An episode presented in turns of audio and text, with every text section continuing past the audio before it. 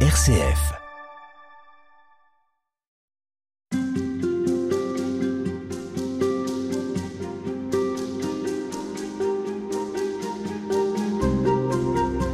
La foi biblique ne raconte pas des légendes comme symbole de vérité, mais se fonde sur une histoire qui s'est déroulée sur le sol de cette terre. C'est une citation de Benoît XVI dans son livre Jésus de Nazareth, un ouvrage en trois tomes que nous commentons euh, toute cette semaine avec vous, Père Michel Fédou. Bonjour. Bonjour. Vous êtes euh, jésuite et vous enseignez la théologie et vous vous êtes euh, penché sur ces écrits longuement euh, comme théologien. Je voudrais qu'on revienne sur un des passages de, de, ce livre qui concerne la scène et l'institution de l'Eucharistie. Alors Benoît XVI dit que ça a donné l'occasion d'un enchevêtrement d'hypothèses discordantes entre elles qui peuvent empêcher l'accès au véritable événement. Et c'est ça qu'il va rechercher dans son livre, c'est reconstituer la figure de Jésus-Christ à travers notamment cet événement qui a bouleversé le monde. Qu'est-ce qu'il nous dit de la scène et sur quoi il s'interroge véritablement? De fait, le chapitre sur la scène est extrêmement intéressant. Bon, certains exégètes ou historiens, en particulier en Allemagne, ont parfois reproché à Joseph Ratzinger euh, de ne pas assez tenir compte de l'exégèse critique dans son premier volume. Mais on sent que dans le deuxième volume, justement, il, en, il a tenu compte de, de, ces critiques et le chapitre sur la scène en est un bon exemple. Euh, parce que il discute vraiment, Benoît XVI discute avec des, des, historiens, des exégètes qui se sont penchés sur la question. Et euh, euh, il, se, il prend une option tout à fait intéressante et il, il fait remarquer qu'il y a une différence, il y a une contradiction entre les trois évangiles synoptiques de Matthieu, Marc et Luc d'une part et d'autre part l'évangile de Jean parce que pour euh, les évangiles de Matthieu, Marc et Luc, eh bien, euh, la scène, c'est le repas pascal. La scène a eu lieu, euh, euh en quelque sorte, c'est, le, elle a eu lieu le, le, le jour où on immolait l'agneau pascal. Alors, on va redire aussi ce qu'est la scène pour les chrétiens. Qu'est-ce que ça représente? Alors, La scène, donc le, repas pour, pour, pour, les chrétiens, c'est donc le, repas, l'institution de l'Eucharistie, le, repas au cours duquel Jésus a pris du pain, du vin oui. et a dit à propos du pain et du vin, ceci est mon corps, ceci est mon sang. Devant ses disciples. Voilà, devant ses disciples. Mais évidemment, cette, cet épisode doit être interprété à la lumière aussi de l'Ancien Testament pour qu'on précise la, la, nouveauté. Et, et donc, euh, Benoît XVI considère que la date certaine à ses yeux euh, n'est pas celle que retiennent les évangiles de Matthieu, Marc et Luc, mais que c'est la date de l'évangile de Jean. Euh, pour l'évangile de Jean, en réalité, la scène dont il s'agit n'est pas le repas pascal, euh, parce que euh, c'est seulement le vendredi, en quelque sorte le vendredi soir, que les agneaux allaient être immolés. Et alors, du coup, il tire de son cette, cette interprétation, euh, il l'appuie sur des, des travaux d'historiens extrêmement sérieux comme John P. Mayer aux États-Unis, mmh. et il en a dit quelque chose d'extrêmement intéressant. Il dit s'il faut effectivement prendre en compte plutôt la version de l'évangile de Jean, donc considérer que la scène dont il s'agit dans l'évangile n'est pas le repas pascal. C'est-à-dire n'est pas ce repas que partageaient les Juifs Exactement. tous les ans à Jérusalem. Exactement. Alors du coup, quel est le sens de la scène? Eh bien, il, il, il rebondit là-dessus en disant, le sens, c'est que Jésus a institué sa propre Pâque, en quelque sorte. Et en quoi consiste cette Pâque?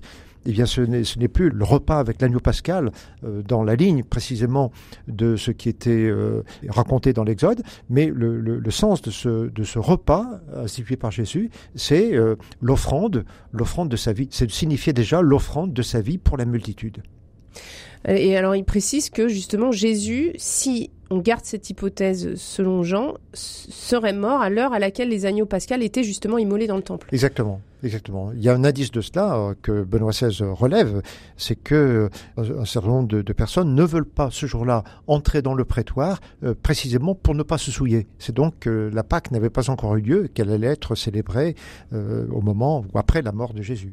Et puis c'est un contexte où euh, les autorités juives ne veulent pas que le procès soit mêlé au fait pascal. Voilà, pour qu'il n'y ait pas contamination, pour qu'il n'y ait pas mmh. impureté. On a là ici, en tout cas, un très bon exemple de la manière dont Benoît XVI comprend le rapport entre Ancien et Nouveau Testament. Parce qu'à la fois, il y a évidemment, la scène s'inscrit dans une tradition euh, qui remonte, euh, comme je le disais, à, à l'Exode, euh, mais en même temps, Benoît XVI, s'appuyant surtout sur l'évangile de Jean, montre bien la, la, la nouveauté de la scène dans la mesure où il ne s'agit pas, euh, il ne s'agit pas euh, du repas pascal selon la version joannique, mais il s'agit de la Pâque nouvelle que Jésus instaure en prenant du pain et du vin. Et en, alors le, en fait, l'institution du pain et du vin, l'institution de l'Eucharistie ne figure pas dans l'évangile de Jean. Hein. Ce sont les synoptiques uniquement qui racontent l'institution de l'Eucharistie. Mais on a l'équivalent quand même à travers le discours, le chapitre 6 de l'évangile de Jean, le discours sur le pain de vie. Mais en tout cas, ce qu'on peut retenir de l'interprétation de Benoît XVI, c'est que euh, précisément, euh, s'il est vrai que euh, la, scène ne coïncide pas avec le repas pascal, selon l'évangile de Jean, alors il faut comprendre qu'à cette heure-là, Jésus a institué sa propre Pâque.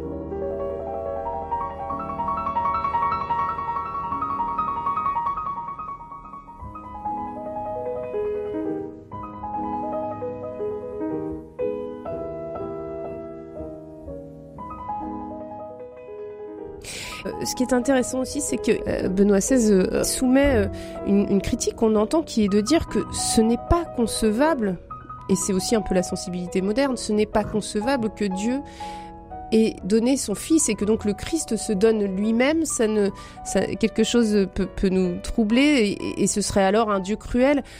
Alors comment est-ce que Benoît XVI résout cette question d'un pardon sans condition de Dieu et en même temps de la croix et de cette offrande de l'Eucharistie.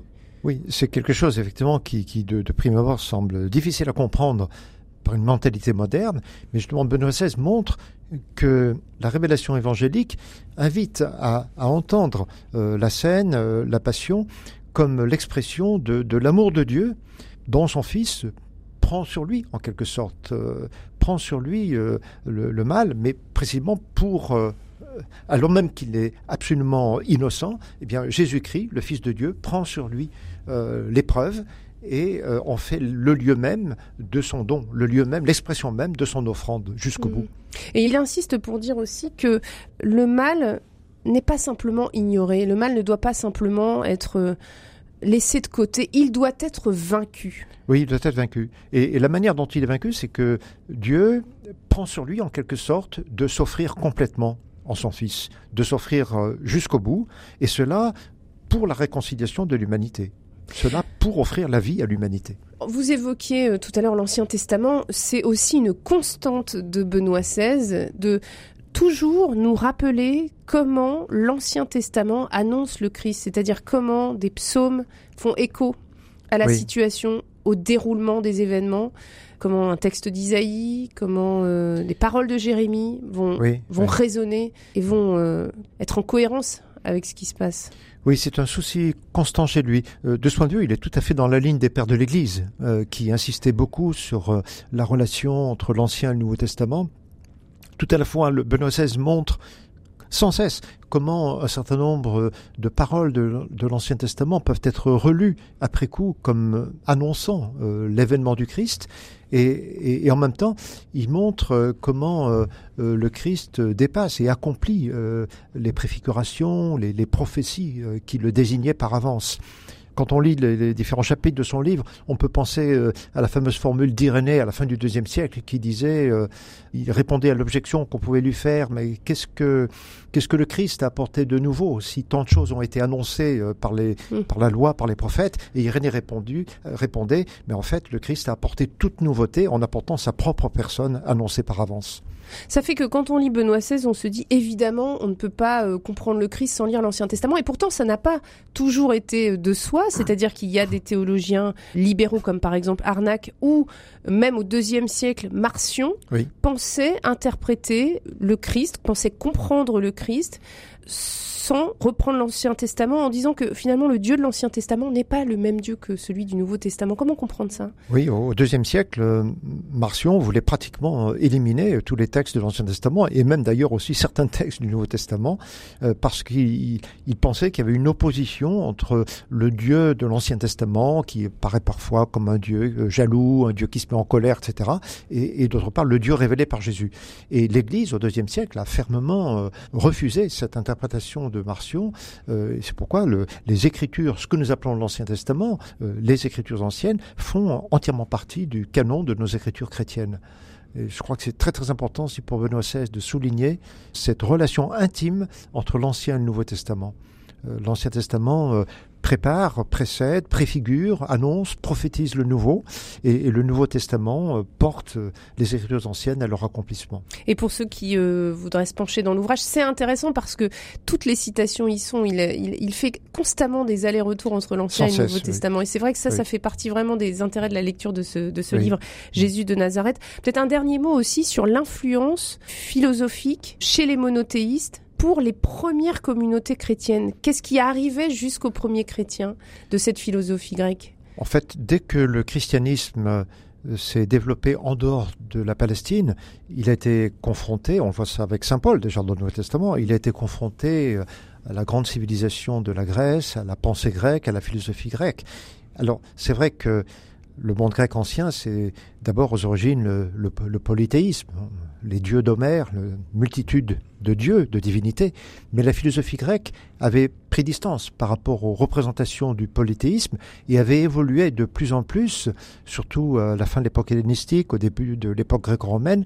Euh, la philosophie, la pensée grecque avait évolué de plus en plus, non pas vers un monothéisme, mais en tout cas vers euh, la conception selon laquelle il y a un Dieu suprême, et d'une certaine façon, euh, le, christianisme a, rencontré cette, évolution de la pensée grecque. Mais naturellement, euh, même si Benoît XVI insiste beaucoup, euh, en particulier dans d'autres ouvrages, comme son livre sur la foi chrétienne irait aujourd'hui, il insiste beaucoup sur l'importance de la rencontre entre le christianisme et l'hellénisme ancien. Euh, en même temps, il est conscient du fait que le christianisme a pris des options. Le christianisme n'a pas simplement repris à son compte mm. la pensée grecque, mais il l'a aussi transformée à la lumière de la révélation chrétienne. Merci beaucoup, Père Michel Fédou. Merci.